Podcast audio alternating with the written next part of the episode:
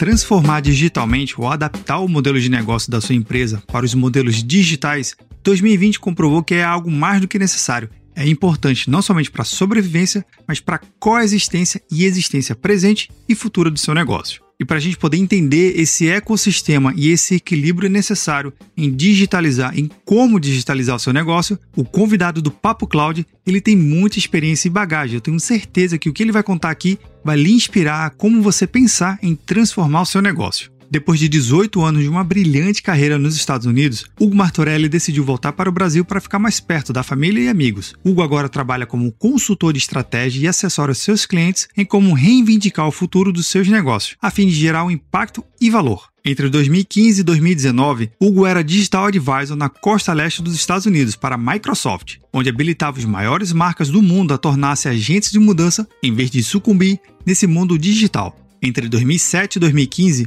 Hugo era diretor de TI para a Microsoft América Latina e Caribe. Líder orientado ao negócio, Hugo formou e inspirou times de diretores de TI, gerentes de solução, gerentes de infraestrutura e engenheiros de suporte com a missão de empoderar cada funcionário e cada subsidiária da América Latina a conquistar mais. Antes da Microsoft, Hugo era diretor global de soluções de negócio para a Mattel, líder mundial de desenho e fabricação de brinquedos, incluindo as marcas Barbie, Hot Wheels, American Girl, Fisher-Price. Hugo também trabalhou como diretor de TI para a América Latina na DHL, líder mundial em transporte expresso internacional e logística. Hugo desenvolveu o primeiro sistema de rastreio da indústria, ganhando market share e aumentando a receita. Eu sou o Vinícius Perrot e seja bem-vindo ao Papo Cloud.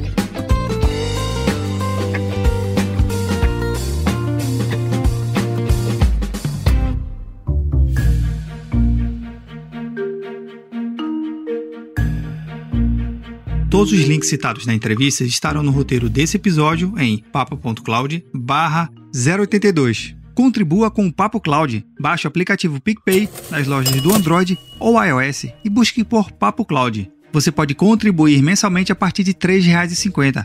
É menos que um cafezinho. Cada contribuição que você faz ajuda muito a criarmos mais conteúdo na qualidade que você merece. Quer ajudar ainda mais? Compartilhe os episódios para os seus amigos em todas as redes sociais onde você estiver. Para cada pessoa que você compartilha o podcast, melhor vai ficar no nosso programa. Mande o seu comentário. Estamos no Instagram e Twitter, no @PapoCloud. Visite nosso site e assine nossa news. Se tiver algum tema ou sugestão, escreva para contato.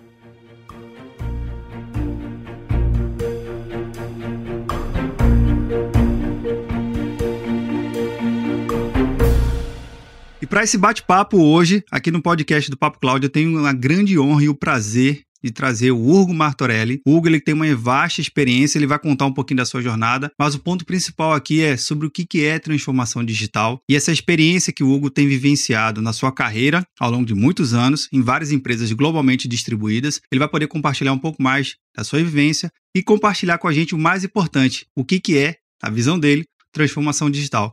Mestre Hugo, obrigado pela participação aqui do Papo Cloud. Muito obrigado, Vinícius. Obrigado pela oportunidade. E eu estou nessa área há muitos anos, área de tecnologia, né? Muitos anos mesmo. E contando um pouco do meu trabalho, já começando também a falar de transformação digital ou inovação, né? Na verdade, eu comecei muitos anos atrás na DHL. Aliás, sou do Rio de Janeiro, né? Cresci no Rio de Janeiro e cheguei a abrir uma empresa de informática aqui no Rio de Janeiro na época. E eu atendia a DHL e a DHL me contratou, me fez uma oferta de emprego. Acabei indo parar em São Paulo, e onde eu fui diretor de informática na DHL do Brasil. Mais tarde eu me tornei diretor de informática para a América Latina. E aí, na DHL, essa história de transformação digital, né, é bem recente esse termo, né? Mas, de novo, eu acho que inovação é algo que a gente busca, né? E a gente já começa a falar também de impactos, forças, né, que promovem a transformação, a inovação, né? Na DHL, por exemplo, hoje você manda um pacote pela UPS, pela DHL, por qualquer empresa dessa, você tem um número de rastreio e você vai online na internet, você busca onde está o pacote, quando vai ser entregue e tudo. Naquela época que eu comecei na DHL, isso não existia. E então, a minha equipe foi a equipe da DHL do Brasil que criou o primeiro sistema de rastreio da indústria. E como é que a gente fez isso? A gente seguiu o pacote, né? O pacote coletado na casa do cliente ou na empresa do cliente, ele passa pela estação, ele é misturado com outros pacotes, ou separado com outros pacotes de acordo com o destino. Enfim, nós seguimos o pacote e com isso nós desenvolvemos esse sistema de rastreamento. Na época a internet estava começando, né? Não tinha ainda aplicações comerciais, mas o cliente podia ligar para a DHL, para o número do Customer Service e perguntar. E o Customer Service online já sabia onde estava o pacote, quando ia ser entregue e tudo, né? Então, com isso a gente ganhou mercado, com isso a gente ganhou... Chegamos a fazer, inclusive, investimentos e colocamos microcomputadores, na época PCs, né, de primeira geração, em cliente-chave para eles se conectarem à rede da DHL e eles mesmos fazerem um rastreio. Enfim, então isso é inovação, né? E transformação digital, o termo veio mais tarde, mas eu acho que essa é a missão, eu acho, da tecnologia dentro das empresas, é promover essa inovação, né? Essa transformação. Eu não sei se isso lá atrás, entendeu? Era chamado de transformação digital, na década de 90, entendeu? Mas, enfim, eu acho que inovação é o que as empresas procuram, tem que procurar sempre, que é para não sucumbir à inovação também, né? Tu vê Blockbuster, né? Pois é. Que é um caso de sucumbir à inovação, né? Depois da DHL eu fui para Mattel, empresa de brinquedos que faz a Barbie, Fisher-Price, Hot Wheels, Matchbox, né? E na Mattel eu tive a oportunidade de interconectar os sistemas da Mattel, que é uma empresa de fabricante, né, de brinquedos, com os sistemas das empresas de varejo, Walmart e, enfim, Toys R Us na época, e Casino na França, Carrefour na França, Sainsbury na Inglaterra, né? E a gente então começou a trocar informações, né? A gente precisava de informações de giro dos produtos, né? Informação de POS dos produtos no varejo, então interconectando os nossos sistemas a gente obtinha essas informações e enfim, fazia promoções, trade promotions, né? Promoções de varejo em conjunto com os clientes, né? Enfim, de novo, continua nesse termo de inovação, né? Eu acho, né? E depois a Mattel, né, me transferiu para os Estados Unidos em 2002. Em 2002 a Mattel me promoveu e eu fui transferido para os Estados Unidos e lá eu fui promovido de novo. Eu virei diretor global de negócios dentro da área de informática. E em 2007 eu fui contratado pela Microsoft lá nos Estados Unidos. E eu cheguei na Microsoft como diretor de informática para a América Latina em 2007 e 8 anos depois eu virei Digital Advisor, que é, enfim, consultor de estratégia digital. E aí, enfim, tem uma história. Aí tem uma história assim, já de transformação digital para contar e tudo, né? Enfim, vamos. Esse é o Hugo, né? Enfim, um pouco, respondendo a tua primeira pergunta. Cara, mas é incrível. Você mostra que na verdade, o olhar crítico e clínico do profissional na área de tecnologia da informação é o que dá a diferença dentro das organizações, né? A partir do momento que você consegue transferir o seu conhecimento tecnológico para dentro do negócio, aí onde você faz a tal sonhada transformação digital, né? A inovação. Isso. Não me leva a mal, né? Você tem que manter a roda girando, né? Eu gosto muito da missão da área de informática da Microsoft. Create tomorrow, deliver today. Quer dizer, cria o amanhã, ou seja, a área de informática da Microsoft está tentando imaginar e criar o futuro da empresa, mas ela tem que deliver today, entregar hoje, manter a roda girando, os sistemas funcionando, o usuário, enfim, com suporte técnico, tem a parte toda de manter a roda girando também, né? Mas, Hugo, nesse contexto aí que você está falando, de manter a roda girando, já me vem à cabeça em relação aos desafios, né? Porque para muitas empresas hoje, né, na agenda dos últimos 5 anos, a inovação e a transformação digital entrou mais fortemente nos C-Levels e como fator competitivo. Mas tem esse desafio do mercado. Como é que eu mantenho a roda girando e, ao mesmo tempo, eu consigo me aproximar mais dessa área com o foco de atender o cliente, não inovar por inovar, né? Inovar não transforma nada. Mas como é que ele consegue ter e identificar esses desafios? Cara, quais são os caminhos que eu consigo ter? Qual é a minha jornada nesse processo? É uma pergunta interessante. Eu acho que tem muito a ver com budget, né? Mas eu acho que tem a ver também com a relação da área de informática com a área de negócios, né? E hoje, né, existe essa figura nova do CTO versus o CIO, né? O CTO está mais... tá criando... para mim, na minha opinião, essa posição foi criada para cobrir esse gap, entendeu? Do CIO, do contato do CIO com a área de negócios, entendeu? Ou seja, eu creio que tem CIOs e CIOs, né? Na verdade, né? E eu acho que é um desafio para todos eles, né? Alcançarem esse equilíbrio, né? Mas eu acho que tá dentro do negócio é fundamental, é fundamental. E você vê que desafios, né? Cultura, né? Também, cultura da empresa, né? É um desafio também que eu vejo muito importante, né? Microsoft, por exemplo, na minha opinião, entendeu? A vinda do Satya Nadella proporcionou para a Microsoft, entendeu? Uma transformação de cultura tremenda, né? E aí, isso permitiu uma transformação também da Microsoft como empresa, né? O Satya foi brilhante quando ele trouxe a questão do growth mindset para dentro da Microsoft, né? Que é, enfim, ter uma mentalidade de crescimento, entendeu? Experimentar sem medo de errar, entendeu? Isso é que vem, então, né? Na parte de como que a empresa... É experimentar sem medo de errar, vamos todo mundo juntos, procurar ver esse futuro, procurar imaginar, né? Sem ter medo de imaginar o futuro, sem ter medo de errar também, né? Isso é muito importante, né? E errar rápido, né? Falhar rápido, fail fast, como eles dizem em inglês, né? E não persistir no erro, né? Aprender, né? E sair para a próxima, né? Eu acho que experimentar com o futuro, né? Eu acho que seria mais por aí, né? E você falou em relação ao desafio da cultura, não é algo que se muda da noite para o dia, na verdade é um processo incremental, né? Você vai aos poucos incrementando, assim como uma inovação ou até mesmo um melhoramento de um produto ou um serviço seu. Você o incrementa gradativamente desde que você ainda se torne competitivo no mercado. Seria uma forma, vamos dizer assim, mais moderada de se inovar no meio dessa bagunça toda que de repente vem um produto, vem uma empresa gigantesca que engole o mercado. Mas, Hugo, vamos voltar um pouquinho ao ponto que você falou que trabalhou na Microsoft e voltou para o Brasil. Conta um porquê dessa transformação agora. Eu vim para ficar perto de família e amigos, entendeu? Eu me aposentei de Corporate America, foram muitos anos de, sabe, multinacional americana, DHL, Mattel, Microsoft, média de 10 anos, Microsoft 12 anos e meio, né? Então eu falei, não, agora eu quero voltar, eu quero, enfim, fiz esse plano, comprei, enfim, um apartamento aqui no Rio, em 2018, já pensando em vir para cá esse ano, entendeu? Então, na verdade, vim para, enfim, experimentar o mercado brasileiro e atuar aqui como consultor, né, enfim, independente, e na verdade eu estou com sócio, estou aí começando o negócio aqui no Brasil, né, e vamos ver como é que fica. Bacana, então tá vendo agora numa realidade nacional, tentando trazer essa experiência internacional e o que os outros, os grandes lá fora estão fazendo. Eu queria voltar num ponto que a gente estava falando de cultura e desafios, e aí eu tenho contar uns casos aqui, né, para você ter uma ideia. O primeiro, você já ouviu falar da Sears? A Sears era uma loja de departamentos, foi uma das primeiras lojas de departamentos que foram criadas nos Estados Unidos. Eles foram criados no começo do século XX, na verdade no final do século XIX, 1800 e não sei o quê, com o crescimento da malha ferroviária dos Estados Unidos, que cobre o país inteiro e tal. Então, qual foi a estratégia da Sears na época? Eles construíram grandes centros de distribuição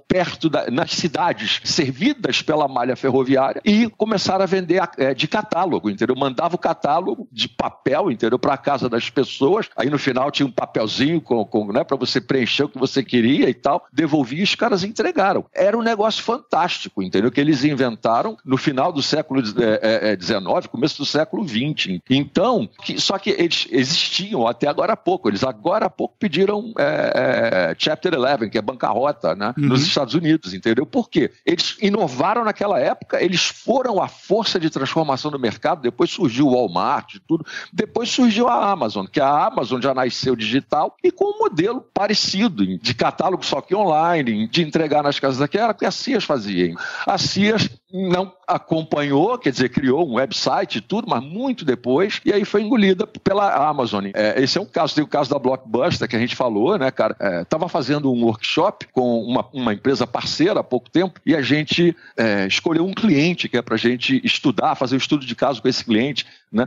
E aí a gente viu que o CIO desse cliente falou, se alguém tiver que uberizar a nossa indústria, que seja a gente. Essa é a mentalidade do CIO, entendeu? Que eu estou falando para você, entendeu? Que tem que ter, vamos uberizar. Se alguém tem que uberizar a minha indústria, o mercado onde eu atuo, que seja a gente, que seja a minha empresa, né? Então, isso é que a Sears não fez, entendeu? A Sears não uberizou, a Sears foi engolida pela Amazon, e nem depois...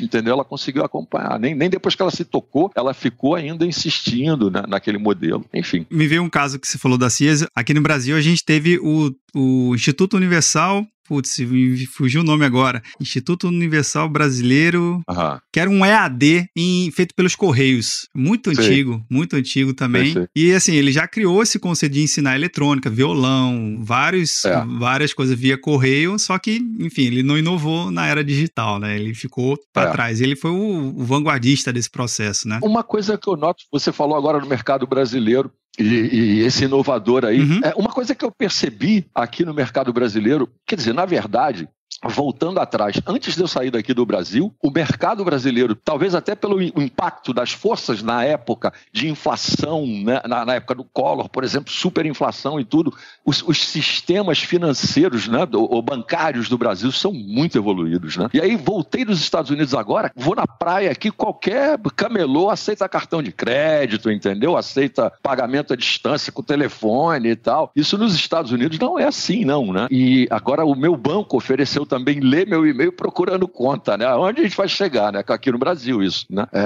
Ler, do acesso a ele, minha caixa de meu inbox, né? Minha caixa de e-mail, de correio, e ele vai lendo e descobrindo contas para pagar para mim, entendeu? Isso é inovação aqui que eu percebi agora no Brasil, né? Voltando para cá, assim, incrível. Continua, né? O mercado financeiro, o mercado bancário, né? Continua inovando demais aqui no Brasil. Interessante. Esse case realmente é importante. O Brasil se destaque cada vez mais nesse processo eletrônico de banco e na área de segurança também, de serviços, né? Mestre, um outro ponto que você falou em relação aos agentes da mudança, né? Uhum. É óbvio que você cita algumas empresas que são as empresas como um grande conglomerado, que é ela que alavanca aquele setor ou aquela vertical do mercado, mas poderia citar outras empresas ou até mesmo quem são as pessoas dentro das organizações que poderiam estar mais conectadas, além do CTO ou até mesmo um CIO mais casca grossa, né? Aquele que está lá mais à frente do seu setor. Mas quem são as empresas ou até mesmo as pessoas dentro das organizações que teriam trazido para si o papel de, não, peraí, deixa eu olhar o mercado, tentar fazer o que esse outro caso que você citou, de se for uberizar, que seja eu, que seja a minha empresa. Eu tenho alguns exemplos da minha experiência de Microsoft. Eu não vou falar o nome das empresas, mas eu trabalhei com uma empresa de segurança patrimonial ou segurança integrada, que eles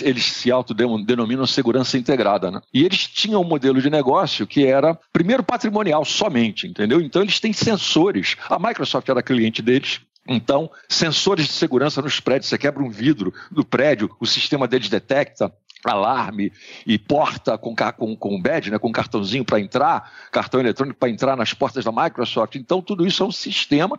Essa empresa instala esses monitores todos, entende? Esses sensores todos, câmaras de segurança e tal, e tem uma central, entende? Que fica, são equipamentos até dedicados, entendeu? Que fica fazendo essa monitoração e tudo. Então, eu fiz um workshop de criação com a área de segurança da Microsoft, entendeu? E a gente definiu o que seria o ideal como segurança patrimonial para a Microsoft, né? E a gente apresentou para esse cliente, né? E apresentamos para um vice-presidente de desenvolvimento de negócios, apresentamos para um vice-presidente do grupo deles de fogo e enfim, que é separado, várias pessoas de negócio, e com isso a gente conseguiu um engajamento de transformação digital, né? Que eu, na época, era Digital Advisor da Microsoft, e aí, nesse engajamento de transformação digital, a gente criou, junto com eles, um novo modelo de negócio, que na ideia era aproveitar, né, e conectar metadata de todos esses sensores que eles têm numa região, criar o que eles chamam de ring fence.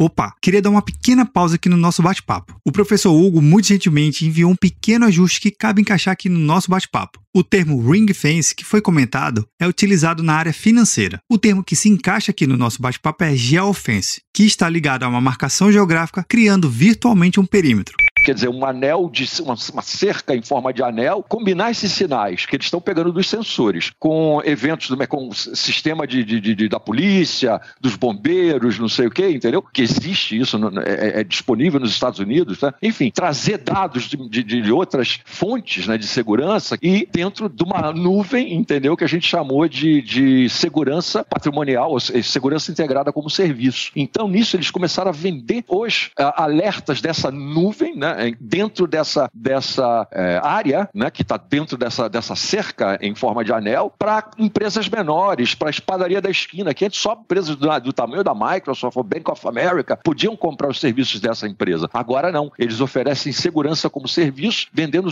informações de segurança. Se está acontecendo alguma coisa, né, numa empresa ali do lado, um tiroteio, alguma coisa, o cara da padaria pode saber também. Antes, enfim, eles chegaram a entrar com um pedido de patente, está lá com patente requerida, né, o pedido. Então, esse foi um exemplo de várias pessoas de negócio. Outro exemplo foi um CIO também, muito voltado ao negócio, que é membro, inclusive, da Board of Directors da empresa que ele trabalha, que é o supermercado para classe C e D, entendeu? E ali a gente desenvolveu um sistema de bots, né, usando o framework de bots da Microsoft, né, para em cima do sistema de execução de varejo, né, que já existia, esse sistema de mercado, né, que você compra, sistema de execução de varejo, de tarefas de varejo, né, contar estoque, trocar o preço, isso e aquilo. Então, colocamos um bot, entendeu? E o bot ajudava os funcionários na loja e nos depósitos, entendeu? Na reposição de estoque, né? Enfim, não só na reposição de estoque, mas em todas as tarefas, né, de execução de varejo, entendeu? E qualquer problema, eles conversavam com o bot, entendeu? E aí foi o CIO, foi o cara de TI, mesmo, mas ele é muito, de novo, aquele cara que está com essa visão de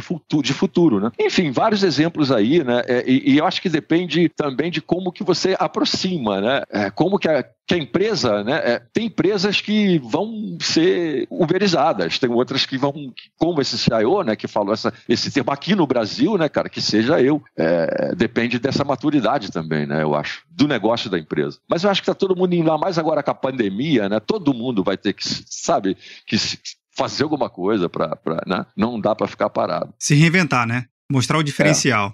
Bacana. Bacana. É isso. Professor, outra coisa importante que nesse contexto é que se muito imagina que para inovar, você tem que primeiramente ter muita tecnologia, você tem que ter muito dinheiro, isso tudo muito mesmo, né? E alguns exemplos a gente vê que não é necessariamente muito dinheiro ou muita tecnologia. Então, coisas simples no dia a dia, né? Poderia citar algum exemplo para que o ouvinte do Papo Cloud entender um pouco mais nesse conceito de simplificar? Simplifique que você consegue. Os avanços tecnológicos hoje em dia estão tornando a tecnologia mais acessível, por causa da nuvem, por causa de... Enfim, agora com 5G chegando, entendeu? Eu acho que tudo isso vai fazer a tecnologia mais acessível, não somente em termos de dinheiro, mas em termos também de chegar mais perto até do consumidor final, entendeu?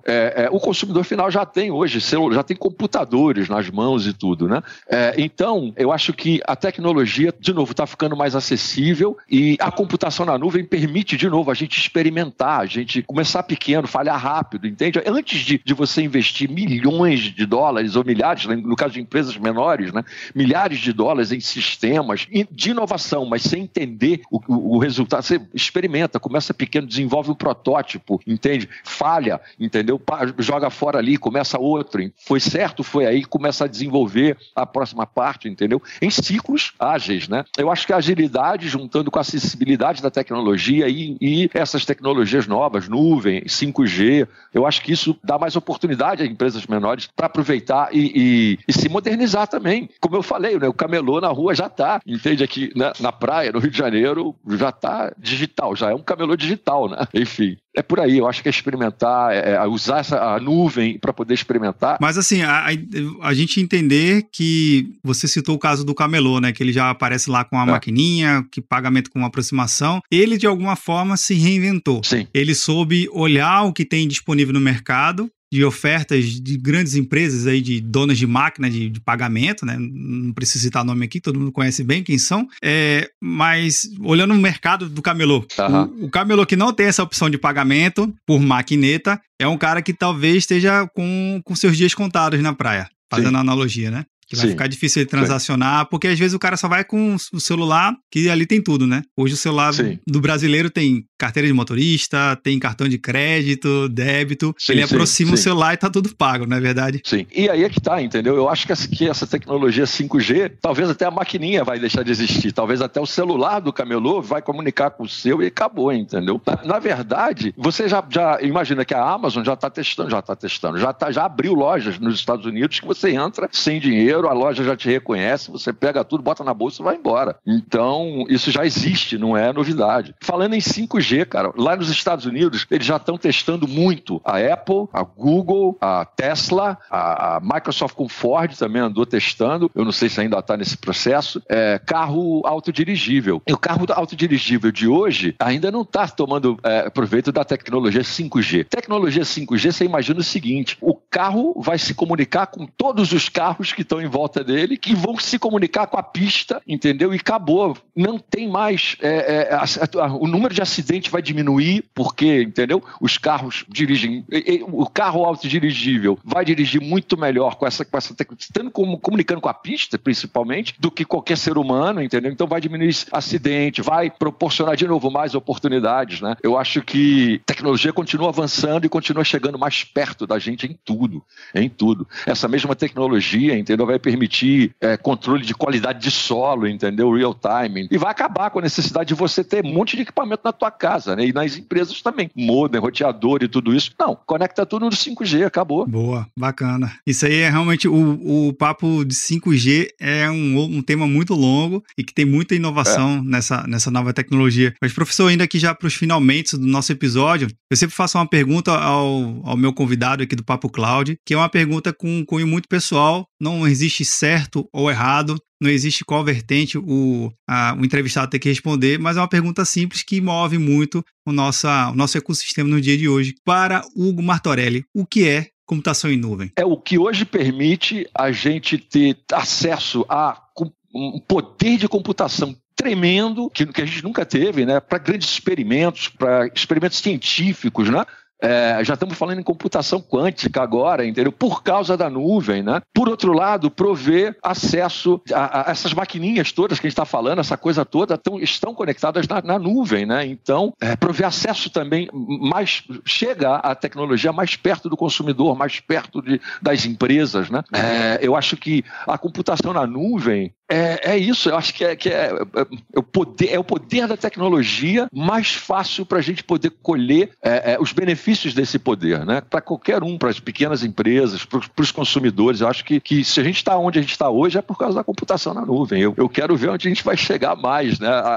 Poxa, já tem Microsoft e acho que a AWS também já está colocando servidores dentro do mar, centros de processamento de dados, né? Dentro do mar. Enfim, eu acho que tem muita coisa aí para a gente tirar de proveito da computação na nuvem, só está começando. Mestre Hugo, eu queria agradecer de coração pela sua participação aqui no episódio do Papo Cloud. Eu tenho certeza que o ouvinte ele vai ter muitos insights, muitas ideias para poder justamente repensar o modelo do que é uma transformação digital dentro dos seus negócios, dentro das suas empresas e com isso poder ter melhores resultados e saber que não é esse bicho papão todo, né, da tal transformação digital, além de se conectar a outros valores da transformação. Para quem quiser entrar em contato com o Hugo, qual é o contato, quais são os meios de te achar? Pode ser o celular, 21 99329 6137 e pode ser também meu e-mail, é hugo_martorelli@outlook.com. Para todo ouvinte do Papo Cloud já sabe, eu coloco todos os contatos, links de referência no roteiro desse episódio lá no site do Papo.Cloud. Mestre Hugo, obrigado. Vinícius, muito obrigado. Show, cara.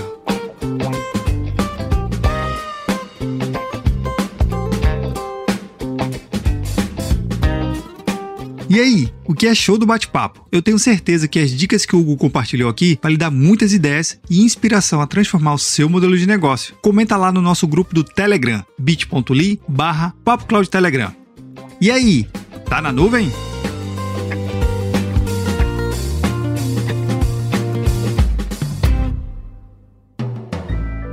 Mais um produto com a edição Senhor A.